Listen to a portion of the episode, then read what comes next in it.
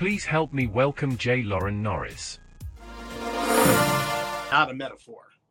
No, sometimes the storm itself is actually a storm, like tornadoes and hail and wind and rain or blizzards or hurricanes or tsunamis. And sometimes the storm will throw you off base. Sometimes the, th- the storm will throw you out of your position. It'll throw you out of opportunity. It'll take things away from you.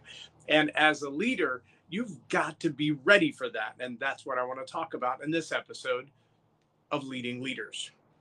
Subscribe now for our extensive video library of leadership lessons promoting faith, family, and freedom. I'm Jay Loren Norris with Leading Leaders Podcast. And I want you to know right here on this set, which is actually outside on my patio in our new lake house. I love this little setting. I love the birds and the roosters in the background. Not so happy about the old trucks that cruise by, but hey, people got to work. And I'm glad they are because otherwise we'd be feeding with our tax money. So I'm glad they're working. I'm glad, glad, glad, glad they're working. Glad that I have a chance to work.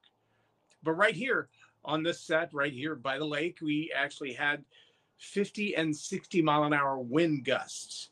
And so everything you see in this camera angle behind me, except for me, was blown over, tossed around. Now, these walls, these wooden walls, these are reclaimed barnwood.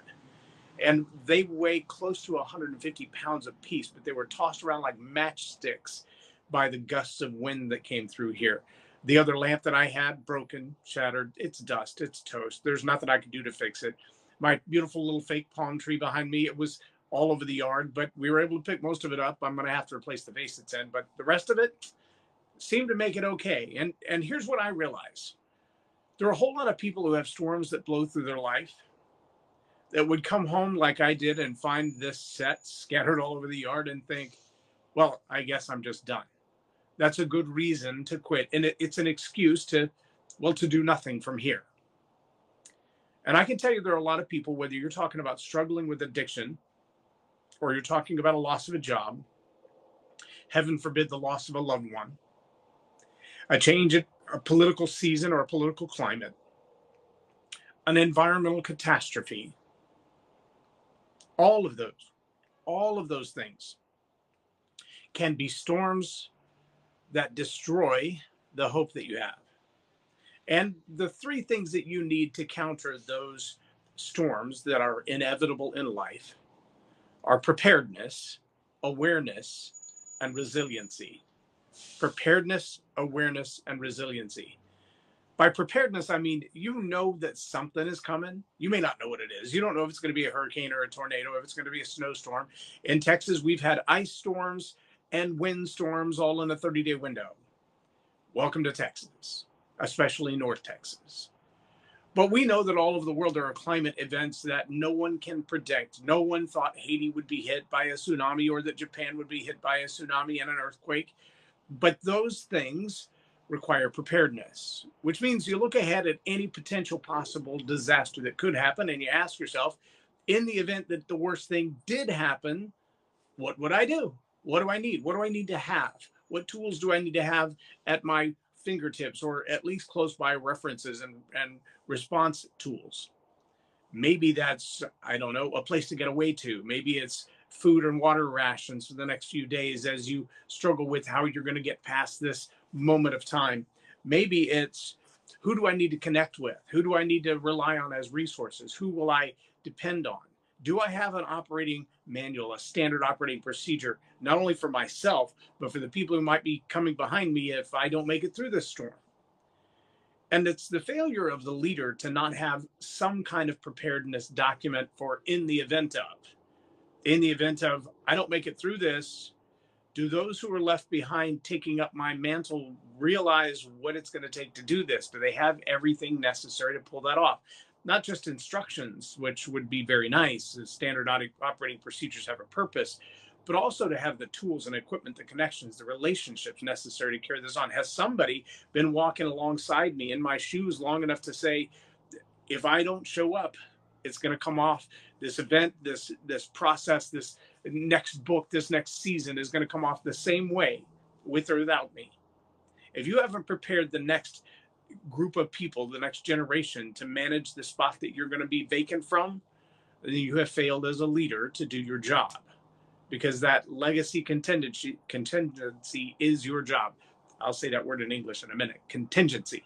That's your job as a leader to be prepared for those things. Next, you've got to have awareness. You've got to be aware of the status of your entire team. Where are they? Are they in trouble? Do you need to stop what you're doing to help them? Can you get everybody on your team through this storm?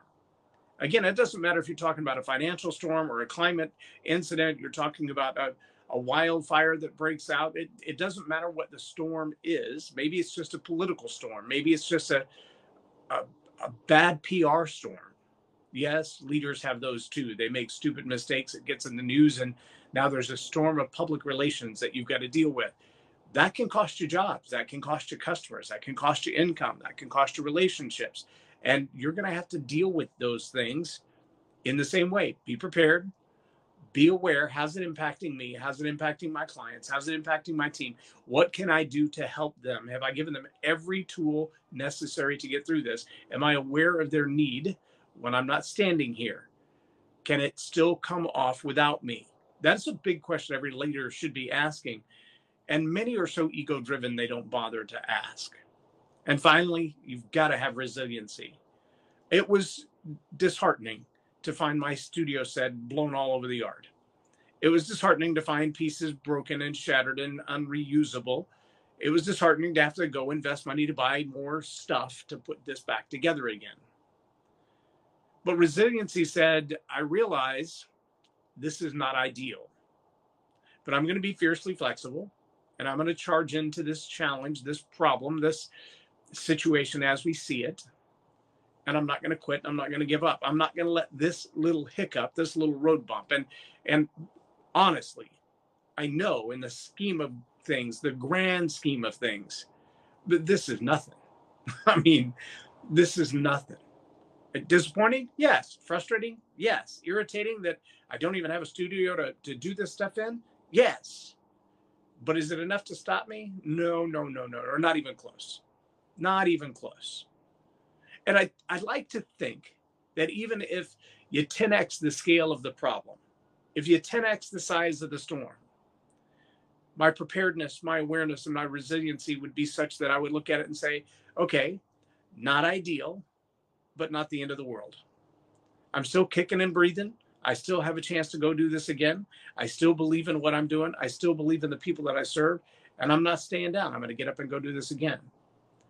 And I don't care about the size of the organization that you lead one person, 100,000 people, 1 million people, whether it's a small team or a country. If you don't have the preparedness, if you haven't thought through what will happen if, and taking the time to prepare yourself and your team with the assets, the tools, and the operating procedures necessary, then when that disaster comes, it doesn't matter how big or small it is. If you're not prepared, you're not prepared it, it will take you by surprise and take your knees out from under you.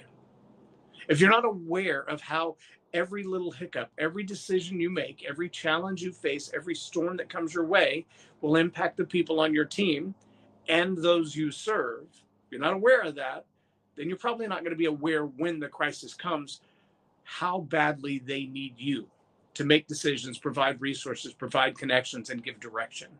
That's what you're here for as the leader.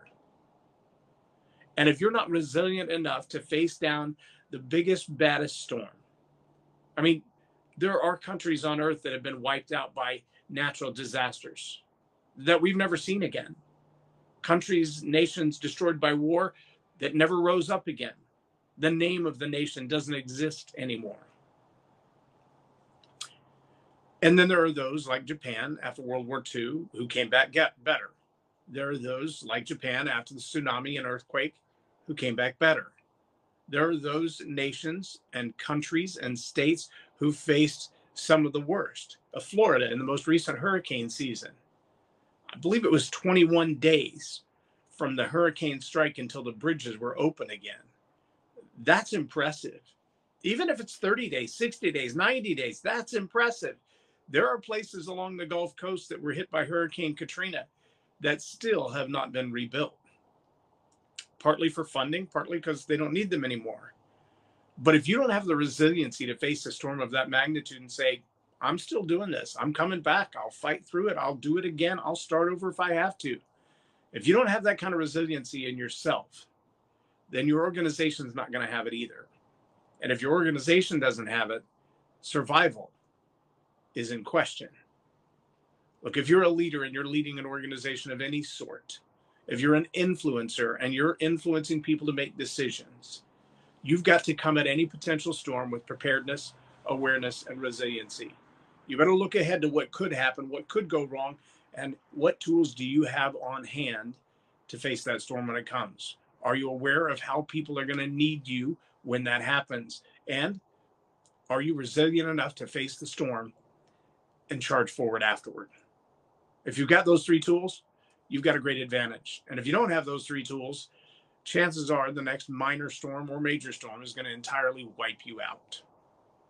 I'm Jay Loren Norris with Leading Leaders Podcast for Tell It Like It Is TV. Have a blessed day. Subscribe now for our extensive video library of leadership lessons promoting faith, family, and freedom. All leadership is local and it's downstream of culture. That's what I want to talk about in this episode of Leading Leaders. Now, maybe you've heard that phrase before. Maybe you haven't. I'm Jay Loren Norris with Leading Leaders Podcast. Maybe you've heard the phrase, all politics is local and it's downstream of culture.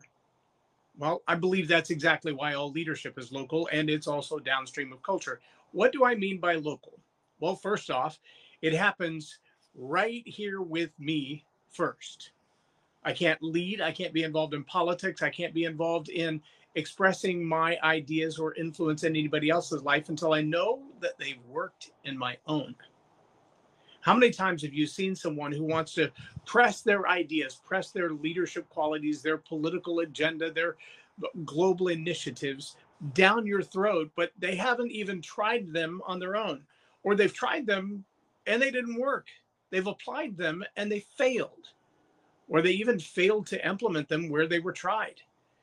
And every time they come back and say, well, it'll work if enough people do it, enough of you people do it. If enough of everybody else does it, it won't matter what I do. That's kind of the way that, um, well, tyranny starts. It's kind of the way the dictators operate. Everybody else will do what I tell them to do, and well, I'll do what I want to do. That's kind of how it works. Well, it doesn't work because leadership is local. Leadership starts with me, it starts with you the people that you lead, the people that you influence, expect you to do what you ask them to do. They expect to see that the same policies apply to you that apply that apply to them. If they are expected to man- manage certain standards, you should be expected to hold those same standards. If they're expected to follow certain policies and procedures, you should be expected to follow those same policies and procedures. If they're good for the group, they're good for the leader. Well, the same is true in politics we don't want our state representatives, our city council, our mayors, our governors, our national political heroes, our global political heroes. We don't want them to live by a standard that's different than what they enforce on us. We don't want them to live a life where they kind of get away with anything and yet we're held accountable for everything. That that's not a system of equality or equity like we want to see in the world. And so when we say that both leadership and politics are local, what we mean is they start first in the smallest sphere of influence yourself, maybe the people you live with, then the people you work with, then the people you're responsible to, then the people you're responsible for, like your kids or your employees or your team. When you lead them to make decisions, to take action, and you find that that action, that decision is destructive, it's costly, it hurts people, it costs a lot of money, it does damage that's irreparable, like chemicals in the water. I mean, I'm, we're just now hearing after several years. I've been out of the Air Force for a minute now, but we're now hearing that the firefighting foam that I used while on active duty is cancer causing. And it's not just cancer causing, it has a 1 billion year la- half life, apparently. It never goes away. And now that all the fires that have been fought with this AFFF foam have been put out all over the world, all of that chemical has leached into the water system all of the planet. And it's not just cancer causing in contact on your skin, it's now being ingested in your water systems all over the world. And just keep listening to what's going on around you. All right, so is leadership local? Well, somebody knew what kind of studies had been done or hadn't been done on that kind of foam when they created it. When they first merged it with water and said, oh, look how good it does at putting out a petroleum fire. We should use a lot of that stuff. Somebody knew then what the chemical harm could be, what the lethality could be, what the half life could be. And the fact that they didn't act then shows that they were making decisions purely on profit or immediacy and not the long term effect. All politics, all leadership is local. It starts right here, right now. Are the decisions you're making right here and right now good for the short term and the long term, or just good for the moment? Are they prudent for the long term? Are they prudent for the incident? That is a significant difference. Will you be making good long term decisions or just making decisions that make you feel good, look good, make you profitable right now? You've got to be responsible as a leader to ask yourself that question and answer it honestly. So, the second half of my statement all leadership is local and it's downstream of culture. What does it mean it's downstream of culture? Well, let's take that to the political example. In the political example, a culture, the, the way that people operate, the way that people interact, the way that people treat each other, is usually an essential element of the condition of the neighborhood, the condition of the community, the condition of the workplace, the condition of the family. If the culture is negativity and hateful words and judgment and criticism and meism and competition and selfishness, you know, if you live or work in an environment like that where everybody else's agenda overrides your own and nobody has an agenda for everybody, everybody has their own individual, independent goals to achieve, and they don't care who they have to step on to get them. Well, we see that in the political arena. We see that when local city council, local school boards, local uh, governors or county uh, commissioners court or county judges make decisions that line their pockets with profit. That's the politics being local, but it's all about the culture. So if you get five or six leaders who are willing to lie, cheat, and steal to get their way to the top, they're willing to give out perks and, and benefits to their buddies so that they can continue to get to the top of the food chain and maintain control. Well, that culture is going to feed into everything they do. That culture is going to mean if you play ball with them, if you negotiate with them, if you give them the favors they expect from you, if they get the perks that they expect you to deliver, well, good on you. You'll get all the good things that you want. You'll get the approval on your permits. You'll get the opportunity to do business with the local government. You'll get opportunity to build where you want to build and build what you want to build. You'll get everything that's necessary to pull that off if you are willing to play the system, so to speak. If that's the culture that's established by your local leadership and your local government, well, then that's exactly the kind of result that you're going to see you're going to see that leadership is local. It's decided in the county courthouse, it's decided by the individual, it's decided by the local leader, but it's also a result of or it's downstream of the culture. Do they believe in honesty and values of integrity, in morality? Is there a baseline for what's right and what's wrong, regardless of who it benefits? If those things are true, then that culture will drive the decisions that are made. That culture will help the local organizations and those in expanding spheres continue to make decisions based on what's right and good for everybody, not just the selfish agenda. Take time to figure out what your culture is. And then remember that leadership is also very local. It starts and ends with me. The way I lead me will feed into the way I lead others or fail to lead others.